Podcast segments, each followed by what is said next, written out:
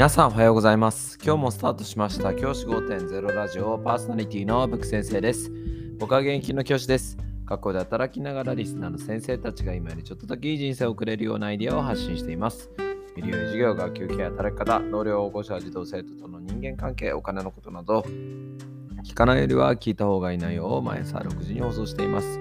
通勤の後から10分間聞き流すだけでも役立つ内容です。一人でも多くのリスナーの先生たちと一緒に良い教師人生を送ることが目的のラジオです。今回のテーマは、全国学力テスト中学20中学生28人分回答を紛失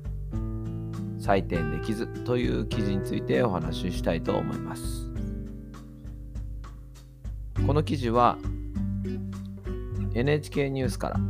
の抜粋になります。今年4月に行われた全国学力テストで宮城県名取市の中学20中学生28名分の回答が紛失し採点できなくなったことが分かったと。廃棄物と処理された処理された可能性が高く、文科省は保護者らに取材し、希望者に再度テストを行うとしています。全国学定の方は4月18日に行われました。宮城県名取市にある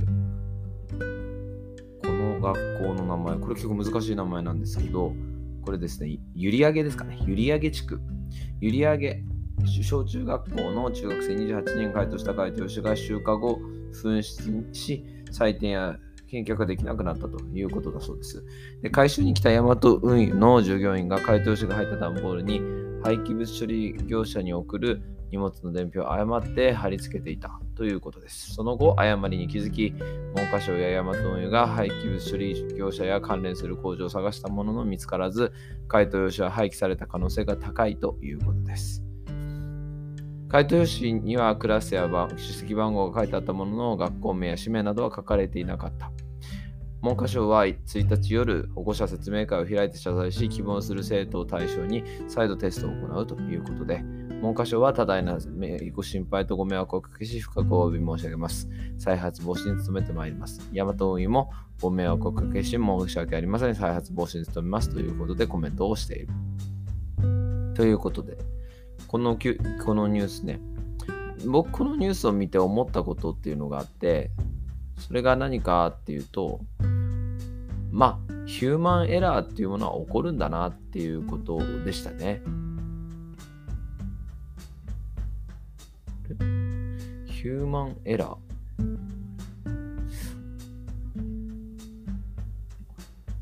ヒューマンエラーっていうのはやっぱり起こるんだなっていうことを僕ね改めて感じました。やっぱりねすごく人がやっぱりやってる以上どこでこういったことが起きるかわからないなっていうふうに思いました。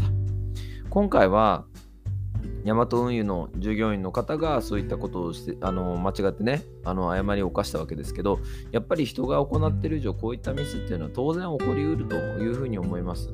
だからまあ謝罪をしたっていうのはまあしょうがないとは思いますけどもこの方を責めるっていうのは難しいんだろうなというふうに僕は感じています。そして僕はですねこういったミスに関してやはり再発防止をしっかりと行っていくことそれがやっぱり大事なんだろうなというふうに思います。で大事なこと学校の立場として大事なことはきちんと記録を残しておくことだと思います。例えば今回だったら大体ねヤマト運輸の方が集会に来てくれるわけですけど集会に来た日時であったりとか複数人でその集荷する荷物を渡すとかあるいは校長先生にきちんと話をしてから渡すとかそういったですね工夫をしていくっていうことがやっぱり大事なんだろうなというふうに思いました。やはりそういったヒューマンエラーを減らしていくために何ができるかというと複数人でチェックしていくことだと思うんです。今回のヤマト運輸に関してもまあヤマト運輸の方々ね常に2人で作業してるわけではないですから1人で作業になったことも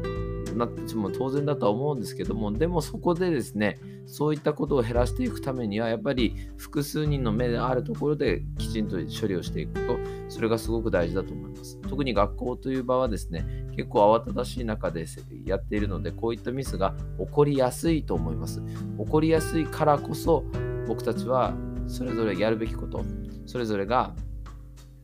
ミスを減らしていくことを考えるべきだしミスが起こった時にその再発防止ができることつまりは誰かの複数人での大きあのいろんな目線で見られること、こういったことが大事になっていくと思いますので、ぜひ先生方に意識してほしい、そういうふうに思っています。じゃあ今日はこの辺で起立で着席、さようならまた明日。